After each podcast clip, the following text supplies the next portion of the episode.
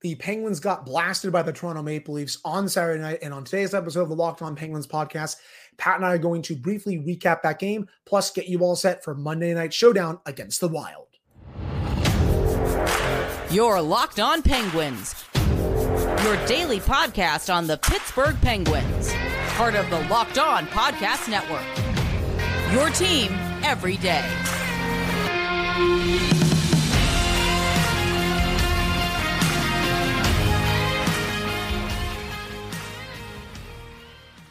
Hello, welcome back to another episode of the Locked On Penguins podcast. I am one of your hosts, Hunter Hodes, joined by the best co-host in the world, Patrick Damp. You can follow me on Twitter at Hunter Hodes. You can also follow Pat on Twitter at Syndrome for Wet, and you can follow the show's Twitter at LO underscore Penguins, of course. Thank you all so much for making this your first listen slash watch of the day. We are free and available on all platforms. And finally, today's episode is brought to you by Game Time. Download the Game Time app, create an account, and use code Locked On NHL for twenty dollars off your first purchase. So the Penguins got absolutely destroyed by the Toronto Maple Leafs on Saturday night, a game that was over by the end of the first period. 7 nothing was the final. Everyone that watched the game knows that. And if you watched that entire game, I commend you. I, I really do. If you stayed up to watch that entire ass kicking, because that, that's what this was. And I kind of felt like from the opening puck drop, the Penguins did not have it. They gave up that first goal not even two minutes into the game to Matthew Knies, and Ryan Graves got absolutely toasted by Knies on that play, and he's had another really bad game. We'll get to that a little bit later, but this was not an acceptable effort by the Penguins, especially after the way they played against Arizona and Montreal. With where they are in the standings, you cannot afford to have duds like this at this point in the season. You can't afford to do win win loss or loss two and two, like for example, four game stretch. You can't do win loss, win loss in general there too. You need to be able to string together some big winning streaks, and the Penguins are not doing that right now. They had a golden opportunity going into this game. Auston Matthews was hurt. Uh, excuse me, he's not hurt. He was sick with the flu. Other members of the Maple Leafs also were sick with the flu, and that didn't matter. The Penguins still got their butts whooped in this game. Not a good performance at all. And it's just at this point in the year with where they are in the standings, you can't have games like this. You can't be throwing away points and not showing up for games, even if it's against a Maple Leafs team that's still one of the best teams in the league. I want to start here because I don't want what I'm about to say to get misconstrued. The Penguins got their asses kicked on Saturday night. 7 nothing no matter which way you cut it, no matter which type of copium you cut that drug with, it's a 7 nothing loss and it's an ass kicking. But it should be a wake up call. And it's not the wake up call I think everybody wants me to say it should be, where everybody needs fired and everybody needs traded and you need to start over again, because it's not that bad. Because if you go look at all of the stats, both the top line basic statistics and then dive into the analytics, it was a fairly evenly played game. Penguins outshot them, Penguins outhit them, Penguins did pretty well on the PK. Penguins, uh, if you go into the actual analytics of it, the possession numbers are fairly even. If you look at the way the game was played at five on five, again, fairly even game. The wake up call that they need is to understand exactly what I said on this show on Friday. This is not a team in the Toronto Maple Leafs that you can trade chances with. You cannot play fire wagon hockey against the Toronto Maple Leafs because you will lose. And as an aside, I get it. I am a fan. I always have been. I always will be. I'm not going to put the blue and red lights on and be the fan police here, but genuinely hilarious to me that the Toronto crowd started chanting at Dubas. He's responsible for 85% of that team that boat raced the Penguins on Saturday night. So, you know, jeer at your own peril because the guy you have now has signed uh, Ryan Reaves and Klingberg, who have kind of stunk. But anyway, I digress. Here's the problem all those stats and all those things uh, uh, aside, the worst stat five on five for this team in this game was that the Penguins surrendered 15 high danger chances at even strength.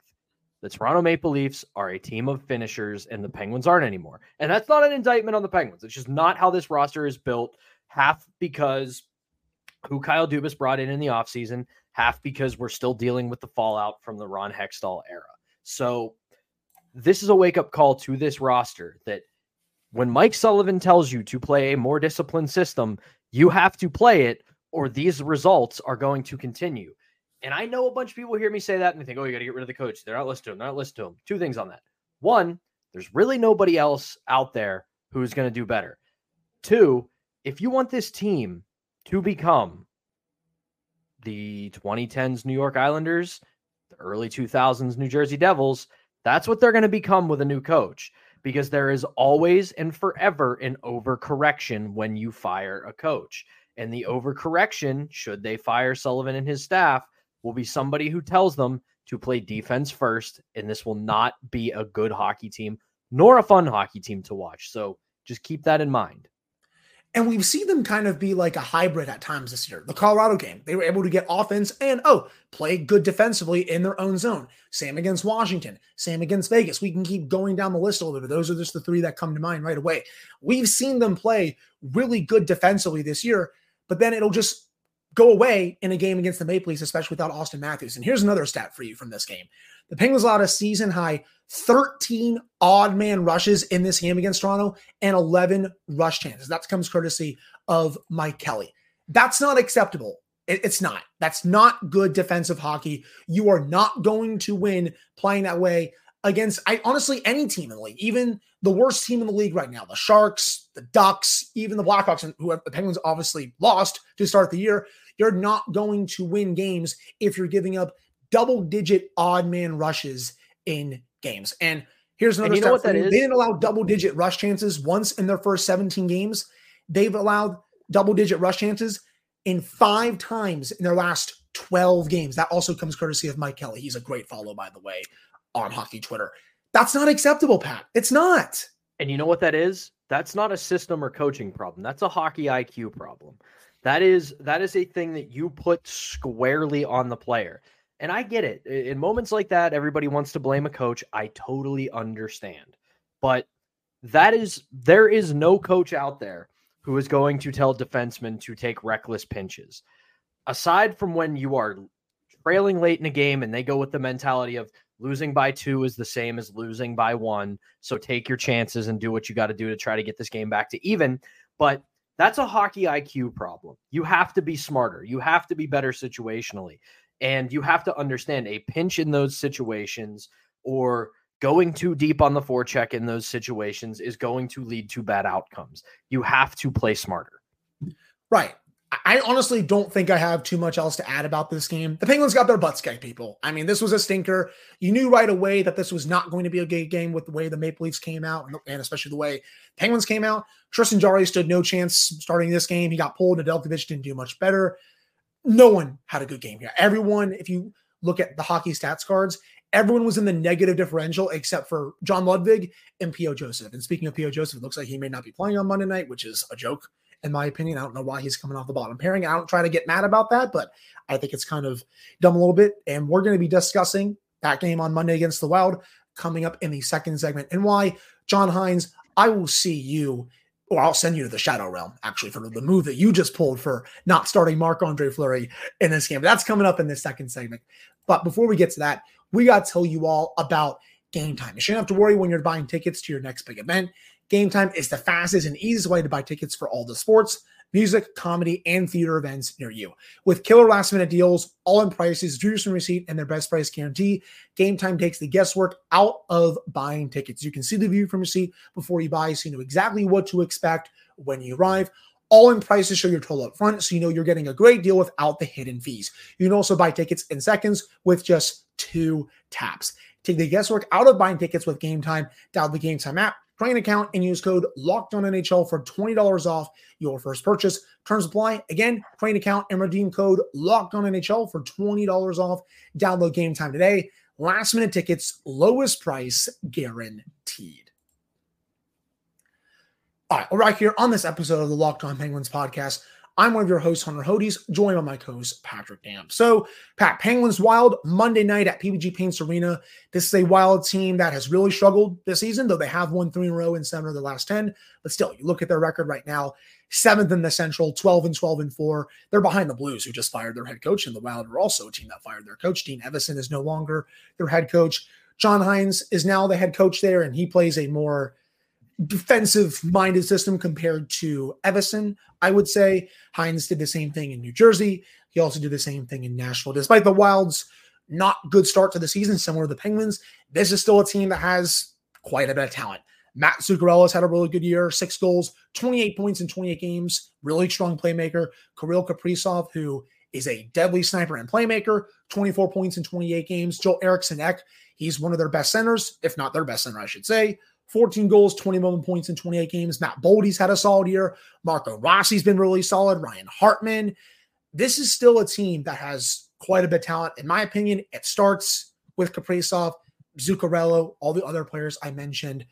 This is still a game that the Penguins cannot take lightly, especially when they need to start stringing some results together here. But still, this is a game that the Penguins can definitely have against a wild team that I expected more out of this year. I thought they would be a surefire top three team in the Central, but it has been anything but an uh, ease for them this year. Yeah, it's been a tough. It's been a tough start to the season. I think a lot of that too is that th- when you have a guy like Joel Eriksson Ek with 14 goals in 28 games, and it's a surprise that he's your leading goal scorer it should be a compliment to the Matt Zuccarellos and Kirill Kaprizovs of the world.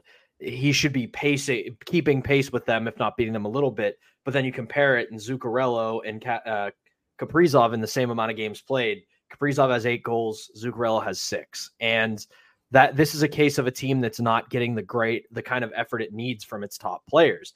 Now, that's not to say that they've been bad because, like you said, 28 and 24 points respectively for Zuccarello and Kaprizov, which is real, which is pretty good because you know for Zuccarello it's a point per game, but you know you want to see those guys scoring more. You want to see them putting up more goals, and then you go to the standings and you look at where they are. They're five or four points out of a playoff spot compared to the Penguins, who are five points out. But I digress.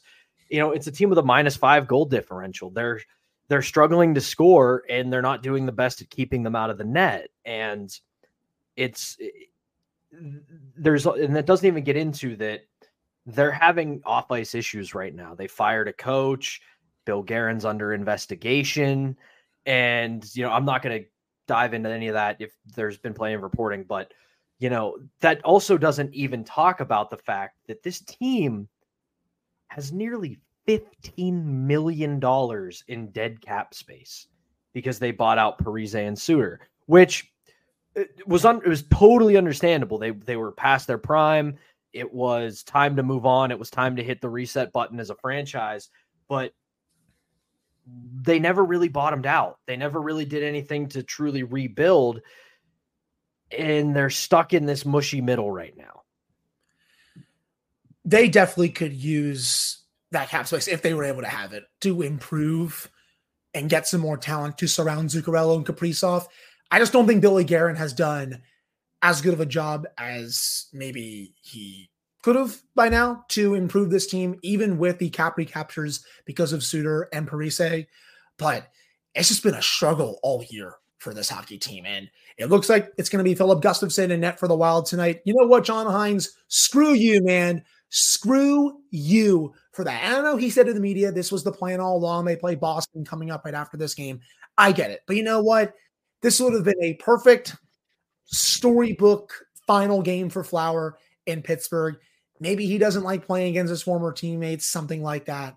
At least he's going to be in the building, which will be great. But man, I wanted to see him start one last time. If this is it, one last time in Pittsburgh with everything he has accomplished for the Penguins. They obviously don't win those Stanley Cups without him. Even though he barely started a game in the 2016 run, he was great during the regular season. They don't get to the playoffs without him, especially with the way they started that earlier that season before Mike Sullivan took over. It just stings that he's not going to be starting this game and it'll be Gustavsson. Yeah, but again, you know, this is the other thing is uh one outside of his first return when he was with Vegas, he he has gotten lit up by the Penguins. Whether whether it's just circumstance or he just has that mental block of not being able to play against his former team. Yeah. I, I, if he doesn't like it, I don't blame him because he's not good in Pittsburgh. So it makes sense. The other thing is he hasn't been great this year. He's started 10 games. He's got a four and five, four, five, and two record. Uh, well, four, five, and two because he started and came in in relief for one game, but he's got a 329 say, or goals against average and an 886 save percentage. He's struggling this year. And like we were saying prior to the idea of him starting, this is a wild team that has to do something. They have to win because, like we said, not only did they never really bottom out, they made moves that showed they want to contend. They fired yeah. a coach and and that's the other thing. They fired a coach and brought in John Hynes, and that's usually the last bullet a general manager gets to fire before they're on the hot seat. So now Bill Guerin's team needs to at least make the playoffs. You know, I don't think anybody's penciling the Minnesota Wild in to come out of the West, and nor no. should they. But this is a team that's got to make it to the postseason, and playing a Pittsburgh team that, for all its warts and faults, can still still play some solid offense. You have to play your better goalie. And just real quick, before we get into some of the things the Penguins need to do tonight, you know, the topic of Guerin and this team needing to rebuild but not doing it. Just go look at their cap friendly right now, man. Aside from the dead cap space, they handed out a $4.125 million extension to Matt Zuccarello, a $4 million extension to Marcus Foligno, a $4 million extension to Ryan Hartman. And all those kick in next year. Yeah. And listen, they got Kaprizov locked up for the next two years, but they've got Matthew Boldy locked up for several more years. And I look at this team and I think, yeah, there's some talent there, but I don't know if there's anybody aside from Kaprizov that you really build around he's the main game breaker, I would say, for the Wild. But outside of him, I don't feel like that team truly has a game breaking superstar. They need another big time player to surround them with. And don't get me wrong, I think Zuccarello is a good player. Boldy is good. Eriksson Ek is a really solid two way center. But are those guys game breakers or superstars? No. And that's where I think the Wild need to find one at some point over the next year or two to help out Kaprizov a little bit. And just going back to Marc Andre Fleury in all seriousness here. I understand them wanting to go to Gustavsson for this game. They need the two points, and he's been the better goalie. He has saved about three goals above expected this year. 908 save percentage, 2.84 goals against average. Fine average numbers compared to what you said for Fleury. But I will say this for Fleury. If this is his last game in Pittsburgh, his last time being in this building, I hope everyone that goes tonight gives him a standing ovation that he deserves because everything that he accomplished while he was a member of the Penguins was extraordinary. I think he's the best goaltender in franchise history. I will die on that hill. It's close, but I I will die on that hill for Marc Andre Fleury for him to be the best goaltender in this franchise's history. And everything he did in 2008 with how great he took them to the, the final that year, 09 with the save on Lidstrom and everything else that year. I know he had his struggles after that. Don't get me wrong. He cost the Penguins, I think, multiple times from 2010 to about 2013, 14 was great in 2016. I'll always say in 2017, he started that run. Murray finished it. It was the right call to go to Murray at the perfectly right time. And I know it ended after that, but overall, his tenure here was a beautiful success. I think he's the best goaltender in franchise history. And if this is it for Flower in terms of coming to PPG Paints Arena, I hope everyone gives him a rocking ovation because he deserves it. I mean, I have to disagree with you. I don't think it's close. I think he is the greatest goalie to play for the Pittsburgh Penguins in the team history. Just, and I'll say this. I mean, if you follow Tom Barrasso because of everything he did, but go yeah. ahead. I mean, if you follow, if you followed me on social media, if you followed my work, you know that I've been labeled and branded a hater of Marc Andre Fleury, and it's totally a fair, it's a fair label to put upon me just because of the way I talked about him post expansion draft this is how I look at it is it it is a great history that has complications. You're spot on. They do not win the Stanley Cup in 2017 without Marc Andre Fleury. More specifically, they don't beat Washington with Marc Andre Fleury. They Game got their ass. man. Wow. Just They got their asses handed to them more often than not in that series. Yes. And he was the difference. So, and again, I say this phrase on the podcast all the time because it's one of my favorites beachfront property in my heart because he was the first piece for this era of Penguins hockey. Absolutely. he got it started. And he I, I think he had a legitimate case in 2008 to win the uh Conn Smythe a la Sebastien Giguere in 2003 because the again the Penguins got their asses handed to them by Detroit in the 2008 final and he was the only reason they didn't get swept. And but then you know I say this about him all the time and I think it's a fair critique. From about 2011 until 2016 he was not the reason they did not win a Stanley Cup in that period, but he certainly did not help. Now, I love the guy. He is one of the better characters in the history of this franchise, and it's a franchise that has had some characters in its day. And he's just a genuinely great human being. And I agree. This is probably his last stop in Pittsburgh before he signs a one day contract and retires as a Pittsburgh Penguin.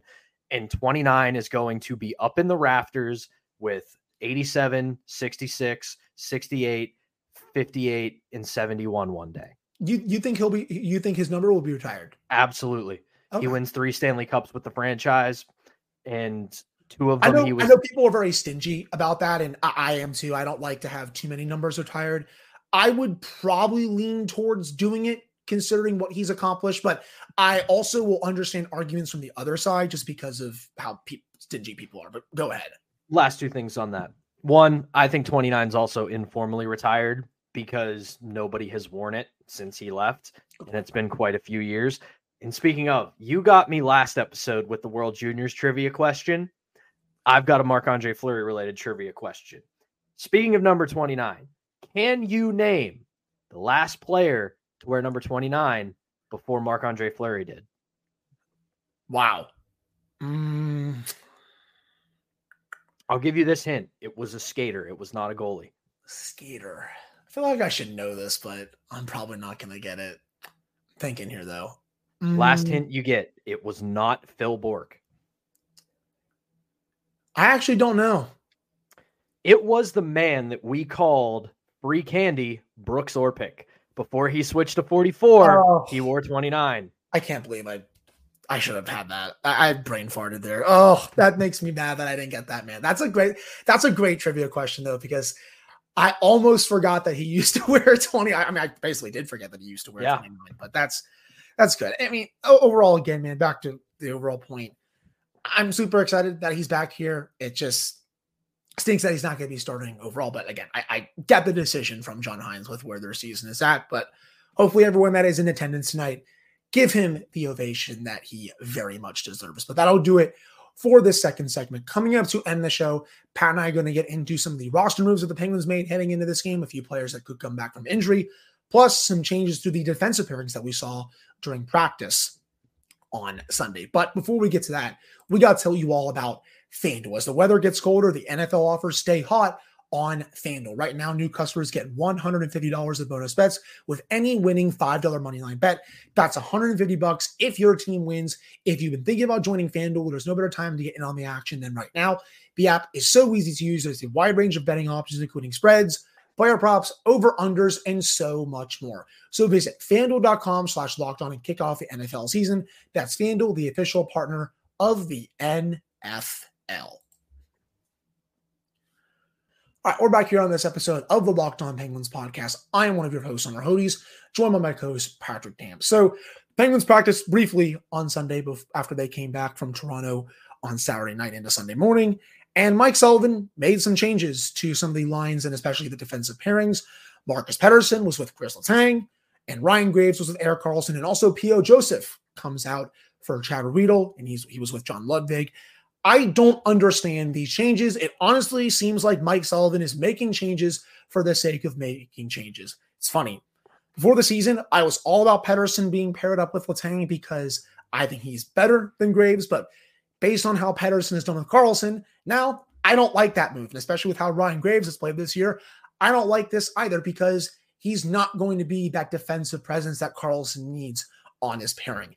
In my opinion, I think what the Penguins should do here is send Graves down to the bottom pairing and move POJ up to play with Chris Tang and keep Pettersson Karlsson. That's what I would do. Mike Sullivan doesn't agree with me. I'm not the head coach. I don't, I'm not qualified to be the head coach of this team here, people. But that's just me, for my opinion, for what I would do for the defensive pairings. But I, I don't get why Graves is with Karlsson. That has the makings of a disastrous pairing. Yeah, that's my biggest problem is Graves Karlsson because I don't think Graves has been as big of a disaster as a lot of people do, but I acknowledge that he has not been good. He's stunk and if, Saturday. And if you are going to so bad. yeah, and if you are going to play with Erik Karlsson, it is playing with Chris Letang on steroids because he is going to jump into the play. He is going to pinch. He is going to take risks, and his partner damn well better be rock solid. And Marcus Pettersson has been rock solid this year. That doesn't even get into the chemistry that those two have created together as a pairing, which has been tremendous.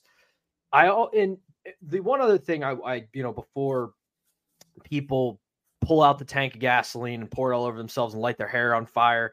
Listen, Ludvig, Ruhwedel, POJ, Ryan Shea, put them in a blender, shake it up. They're they're different flavors of the same thing. Like I, I don't understand why Mike Sullivan has such a short leash on POJ. It doesn't make a whole lot of sense to me. But what I don't under what I what I also uh, acknowledge is that he has been thoroughly unimpressive. It's not like they're losing a lot by taking him out of the lineup. I would like to see him get the chance to do it, but overall, he hasn't exactly blown anybody away this year. I agree with that idea of just do Graves and POJ on the bottom pairing because it's it's again, I just said it.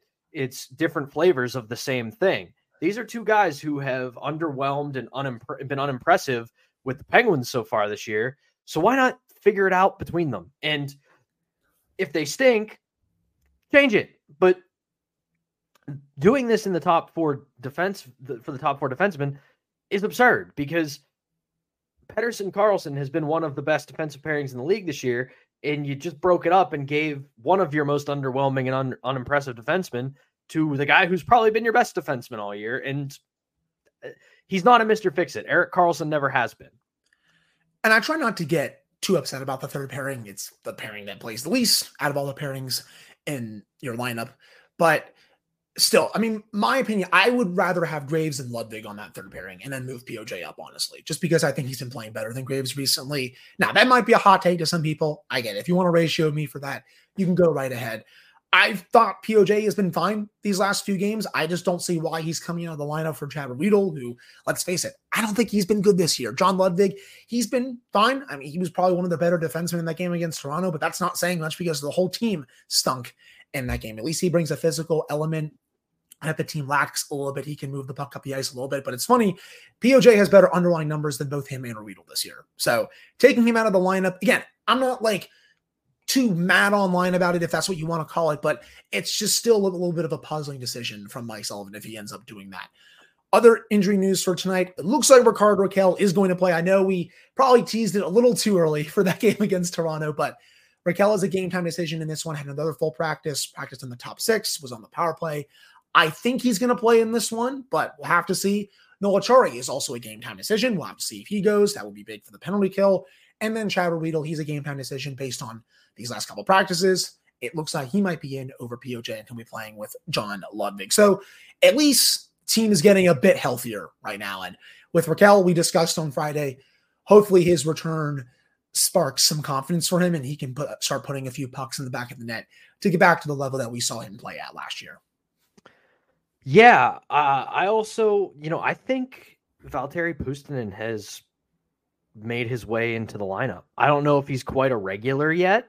I don't know if he's somebody that you're gonna keep here for a while, but I've been fairly impressed by the way he's played, just because he hasn't made any big young guy mistakes yet, and he seems very comfortable in a top six role. Do I think he's gonna be the next big thing? Probably not, but he has not looked at all out of place in the top six. And I think he may have won himself a spot over the last couple weeks. He may have. I only caution you and everyone else on this just because you see this, I feel like decently often with players from Wilkes-Barre. They come up, have four to five, six really strong games with the Penguins, and then they kind of trail off. For example, Radim Zohorna, right? He came up, gave the third line a spark those first four to five to six games, but hat where has he been the last month to five weeks? He's been invisible. And honestly, in my opinion, I don't think he's looked like an NHL player at times. That play that he had uh, early in that game against Toronto, he had two opportunities to clear the puck and just didn't. And then he went for a skate around the net when there was no need to do that. That's not a play that an NHL player makes in this day and age. It's just not. Drew O'Connor, I mean, I think he's been improving these last couple weeks, but he had a really bad game against Toronto on Saturday. I still think he's an NHL player, but again, with Zohorna, he just hasn't been there for the last month to five weeks. And I, I want to see him get back to that, but it's just it's hard to, I guess, keep that consistency when you come from Wilkes-Barre. You know, you can talk about Jonathan Good and all these other guys that have come from Wilkes-Barre as well. I just want to see more of it on a consistent basis. I don't need to see someone be like Bryan Rust, who lights the league on fire, come in from Wilkes-Barre, or even Jake Guentzel, but maybe somewhere in between that and what we've seen maybe from Zohorna or the typical AHL call up where you're not just coming up and provided a spark for a week. I also think it's a bit of a tough comparison to disagree with you a little bit. Like the type of games Zohorna needed to play, he hasn't been playing. No. He has not been good on the forecheck. He has not been very physical. He hasn't done very well defensively. Meanwhile, Valtteri Puustinen's more of a goal scorer, playmaking type of player, and he's fit in pretty well in the top six. Now, it, that's that's the rub though, is that he's fit in pretty well. He hasn't come in and made a huge case to be full time. I think he's earned himself an extended look, is that's what fair. I'm saying. I don't think he is an answer yet. He could very well be if he starts producing and continues to play well. But I think there's a little bit of apples to oranges here because it's two different styles of play for two different parts of the lineup. Yeah, I wasn't trying to compare their styles of play, just to the point where you come in from Wilkes-Barre, provide a spark, but then you're nowhere to be seen. I just don't want that same situation to happen to Pustin, who, again, I know is a completely different player. He brings more offense than I think Zohorna does. Defensively, though, maybe Zohorna brings more value there. But just wanted to make that overall comparison. I, I, but I totally get what you're saying, though. I, I get yeah. it for sure. But I think that'll do it for this episode of the Locked On Penguins podcast. Thank you all so much for listening to slash watching this one. Pat and I will be back with another episode for you all on Tuesday to recap this game against Minnesota, plus get you all set for the action later this week, especially on Thursday against the Carolina Hurricanes. That is a massive game for this team. But until then, thank you all so much for tuning in. We'll talk with you all on Tuesday.